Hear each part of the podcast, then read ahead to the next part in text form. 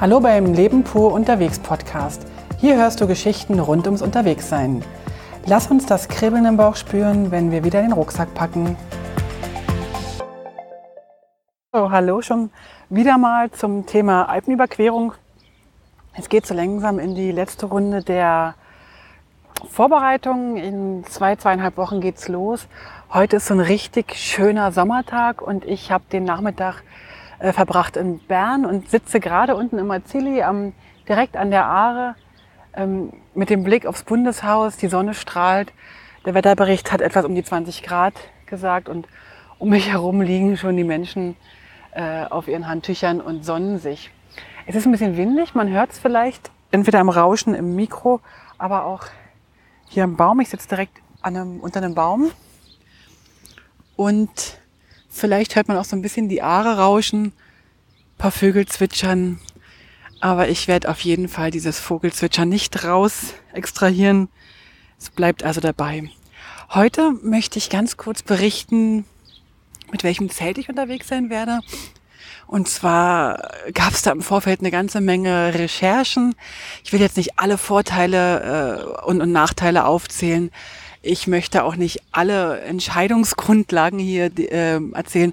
Da bin ich Stunden dran. Ähm, es gibt ganz, ganz fantastische ähm, Produktbeschreibungen. Ich werde auch ein paar verlinken. Und aber ich erzähle einfach mal, was ich gedacht habe bei meiner Recherche und warum ich dann auf das Zelt gekommen bin, was ich dann tatsächlich jetzt auch mitnehmen werde. Also fangen wir ganz einfach an. Ich äh, die erste Priorität für eine Zeltsuche war natürlich das Gewicht. Das sollte so leicht wie möglich sein, aber dennoch ein Zelt sein. Also ich bin jetzt noch nicht so weit, dass ich sage, ich schlafe nur im Schlafsack draußen. Also so bivakieren finde ich ziemlich cool, ist aber nicht meins. Da bin ich noch zu ängstlich. Wer die ähm, Folge gehört hat, wie ich meine erste Testnacht im Wald verbracht habe, weiß jetzt auch, dass ich nicht unbedingt ähm, dafür geeignet bin zum Bivakieren. Aber ich bin auf dem Weg und wer weiß, was noch kommt. Also, mein Ziel war also ein Zelt, was sehr leicht ist, weil ich das ja jeden Tag mit mir rumtrage. Und dann, wenn man dann recherchiert nach Zelten, die leicht sind, kommt man relativ schnell auf so eine ultraleicht äh. Und ähm, während ich noch vor 20 Jahren mit einem Zelt unterwegs war, was ich mit einem Anhänger hinterherziehen musste, so ein richtig schweres Baumwollzelt, bin ich jetzt äh, auf ein Ultraleichtzelt äh, gestoßen. Und ich fange gleich mal damit an. Äh, ein Ein-Personen-Zelt, also wo ich als, mit einer Person drin schlafen kann, kann man schon so ab 700, 600, 700 Gramm bekommen. Die sind aber dann auch sehr, sehr teuer. Ich habe mich jetzt für eins entschieden, was ein gutes Kilo wiegt, also 1,12, glaube ich, ist das ganz genau, äh, inklusive Gepäck und, und, und Verpackung, Tasche, Gestänge und so weiter und so fort. Das ist jetzt äh, schon ein sehr, sehr leichtes und das ist auch nicht ganz das teuerste, aber es ist schon eher in der, in der höheren Preisklasse. Ich glaube, ich habe so um die 350 Franken oder Euro bezahlt, so, so in dem Dreh. Das gehört also nicht mehr in die einfache Kategorie, die nehme ich mal schnell beim äh, Supermarkt mit. Gut, also fangen wir an. Ich habe mich für das ähm, ein Zelt, aber ich habe mich für ein Zelt entschieden, was einen furchtbar witzigen Namen hat, und zwar MSR Hubber. Und es gibt noch das MSR Hubber Hubber. Aber ich habe das Hubber genommen, Hubber NX. Das ist für eine Person. Die Maße äh, sind äh, recht gut, finde ich für mich. Und zwar sind die 216 Zentimeter lang, also in das Innenzelt, also gut über zwei Meter lang. Das heißt, wenn ich gerade drin liege, ich bin jetzt 1,80, 1,81, dann kann ich immer noch unter den Füßen oder am Kopf etwas hinlegen. Also zum Beispiel den Rucksack kann ich mit ins Zelt reinnehmen. Die Breite sind 76 Zentimeter. Das ist jetzt ziemlich schmal. Das passt in meine Isomatte rein und ich komme also rechts und links gut relativ schnell auch ans an die, an die Zeltwände. Ich fand ganz, ganz wichtig noch, dass die Höhe, äh, die spielt eine Rolle. Äh, die Höhe des Innenzeltes ist 91 Zentimeter. Das war für mich wichtig, dass ich im Zelt aufrecht sitzen kann. Es gibt ganz viele Zelte, die auch noch leichter sind. Die haben eine, eine Liegehöhe eigentlich nur, wo man sich wirklich nur reinlegt. Aber ich fand auch noch irgendwie gut, wenn ich mich dann da im Zelt bewegen möchte, den Rucksack äh, nochmal umpacken will, vielleicht mich nochmal umziehen will, dass ich wenigstens sitzen kann. Also 91 Zentimeter ist die Innenhöhe. Ich kann also aufrecht sitzen, genau. Ein zweiter Punkt, den ich sehr wichtig fand, war das selbst äh, stehende Zelt. Das heißt, es gibt Zelte, die nur mit Heringen halten, also die nur dann gerade stehen, wenn rundrum Heringe äh, reingesteckt werden. Und das haben wir bei dem Zelt ähm, gemerkt, als wir ähm, letztes Jahr in Spanien waren. Da hatten wir ein Zelt, was auch selbststehend war. Und das fand ich sehr, sehr gut. Du konntest es also erstmal aufstellen und dann mit Heringen befestigen. Aber es steht auf jeden Fall auch ohne Heringe. Und das finde ich persönlich wichtig, wenn ich in den Alpen bin. Ich habe keine Ahnung, ob ich in jeden Boden einen Hering reinbekomme. Und so kann es wenigstens aufrecht stehen. Und ich kann das dann mit meinem Gewicht und mit dem Rucksack und der Kleidung beschweren. Gut.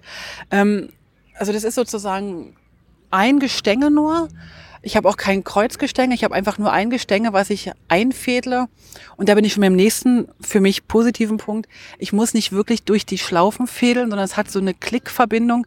Ich, ich lege praktisch das Zelt auf den Boden, also breite es aus, dann lege ich das Gestänge oben drauf und dann kann ich das Gestänge sozusagen ins Zelt reinklicken und dann passt es schon, dann steht es auch schon. Also das ist wirklich ganz, ganz einfach. Äh, früher musste man immer die Zelte so ähm, so reinfädeln und das ist halt immer irgendwie doof gewesen. Dann habe ich mich für eine Farbe entschieden und zwar so ein dunkelgrün, so ein, so ein, so ein Waldgrün, so fast wie so ein Armeezelt, weil ich das ganz interessant und wichtig fand, dass ich nicht überall gleich gesehen werde, weil ich vermutlich nicht überall zelten werde, wo das erlaubt ist. Also in der Schweiz selber ist ja das Frei- oder Wildzelten eher nicht erlaubt. Und ich werde mich trotzdem irgendwann mal in den Wald äh, schlagen und dann ist man halt einfach überhaupt nicht gesehen. Es gibt natürlich auch Zelte in Rot und in Silber und in Pink und was nicht alles. Und ich habe mich entschieden für diese grüne Variante. Das finde ich einfach am unsichtbarsten und das finde ich sehr, sehr angenehm. Genau, also es ist sehr, sehr einfach aufzubauen, das habe ich schon gesagt. Dann gibt es für dieses Zelt einen Zusatz, äh, einen Footprint. Das heißt, ähm, das ist nochmal so eine, wie so eine Plane, die unten drunter ist, die kann man dazu kaufen. Da habe ich mich dagegen entschieden. Ich nehme die nicht mit, weil ich habe in einem Outdoor-Internetforum äh, gelesen, da reicht auch eine einfache Folie. Ich habe jetzt also eine ähm, normale Fensterfolie gekauft von Tesa, glaube ich. Kostet irgendwie so, weiß ich nicht, fünf Euro und oder fünf Franken. Und diese Folie habe ich, äh, die liegt doppelt, die ist sehr, sehr stabil, die ist sehr, sehr reißfest und die liegt doppelt oder dreifach sogar. Ich glaube, die ist fünf Meter lang und zwei Meter breit. Doch, die lege ich sogar vierfach und lege die einfach unter Zelt und das schützt so ein bisschen den, den dünnen, das dünne Material vor kleinen Stöckchen und vor kleinen Steinchen vor der Reibung. Das habe ich schon probiert, funktioniert wunderbar, ist ganz leicht und kostet einen Bruchteil dessen, äh, was der Footprint kostet. Footprint heißt also dieses äh, ein doppelter Zeltboden. Genau. Das ganze Zelt ist ein drei Jahreszeitenzelt, also so sagt man zumindest. Das heißt, es ist wirklich Frühling, Sommer, Herbst geeignet. Es ist nicht geeignet für den richtig tiefen Winter bis Minusgrade und tiefen Schnee oder hohen Schnee, nachdem wo man von wo man den Schnee gerade sieht. Von daher ähm, habe ich mich für ein drei Jahreszeitenzelt entschieden. Ich bin jetzt noch nicht so hart, dass ich durch den Winter über zelten muss. Genau. Äh, Im Zelt selber ist also dieses Innenzelt, mh, hm, wo der Boden relativ weit nach oben gezogen ist das heißt, das Türchen, also die Reißverschlusstür, ist relativ weit hoch. Das hat aber den Vorteil, dass der Regen nicht, ähm, das Wasser nicht reinkommt. Und oberhalb des äh, Bodens ist dann auch gleich wie so ein, also rundrum das Zelt ist wie in so einem Moskitonetz. Und dann gibt es oben drüber noch ein Überzelt, was dann halt vor Regen schützt. Genau.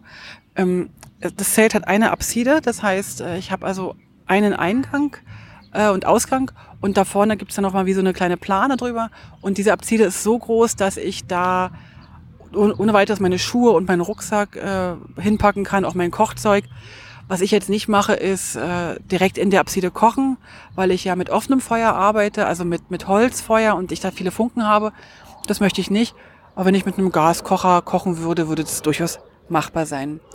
Dann ähm, werden also neben dem Gestänge, neben dem Innenzelt und dem Überzelt wird noch, werden noch Heringe mitgeliefert. Die sind ganz klein und die sind äh, Gott sei Dank sehr knallig rot. Das heißt also, ich werde sie auf jeden Fall finden.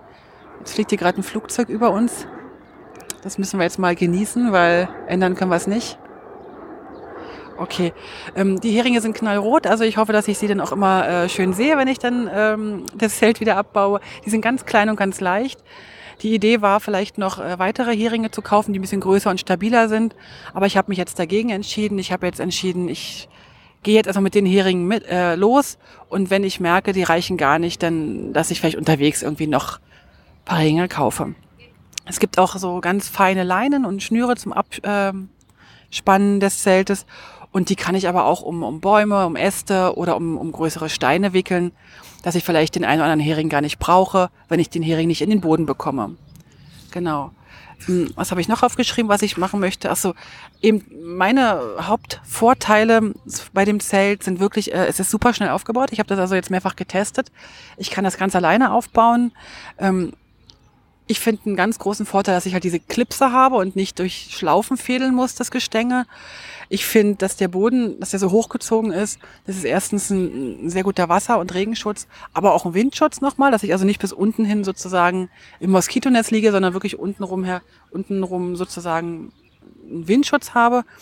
Und das Gewicht von ein bisschen etwas über einem Kilo. Das ist extrem gut, weil alle, die viel, viel billiger sind, die Zelte, also die so bis 80, 90 Euro gehen, die wiegen dann auch wirklich, ja, um die zwei Kilo. Und ich glaube, wenn ich 250 Kilometer laufe, dann ist es schon gut, dass ich da ein Kilo weniger habe. Auf dem Rücken. Ich trage das ja. Ich bin gespannt, wie das wird. Ich denke mal, im Laufe der äh, nächsten Wochen werde ich auf der Reise sicher einiges über ähm, also einige Erfahrungen äh, noch teilen können, was mit dem Zelt gut ist, was mit dem Zelt nicht so gut ist. Ich bin gespannt und ich hoffe, dass ich vielleicht den einen oder anderen helfen konnte, mein Zelt, mein MSR Hubber NX für eine Person ähm, ja, schmackhaft zu machen. Und es gibt übrigens von dieser Zeltart auch für zwei und ich glaube sogar für drei Personen eben die größeren Varianten, die dann ein bisschen schwerer sind, aber die natürlich dann ähm, eben auch für mehr Personen sind, ist klar. Ja, dann würde ich sagen, mache ich an der Stelle Schluss. Bin froh, dass ihr bis hier zugehört habt. Ähm, falls ihr mal ein Zelt kaufen wollt, kann ich euch das äh, MSR Haber bis jetzt erstmal empfehlen. Aber abschließend werde ich dann vielleicht nochmal nach der Reise berichten, wie ich mit dem Zelt klargekommen bin.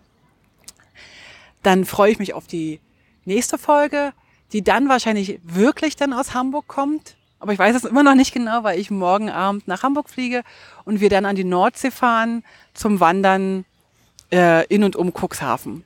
Dann werde ich sicherlich auch eine Folge machen. Und bis dahin sage ich mal Tschüss und bis bald. Tschüss.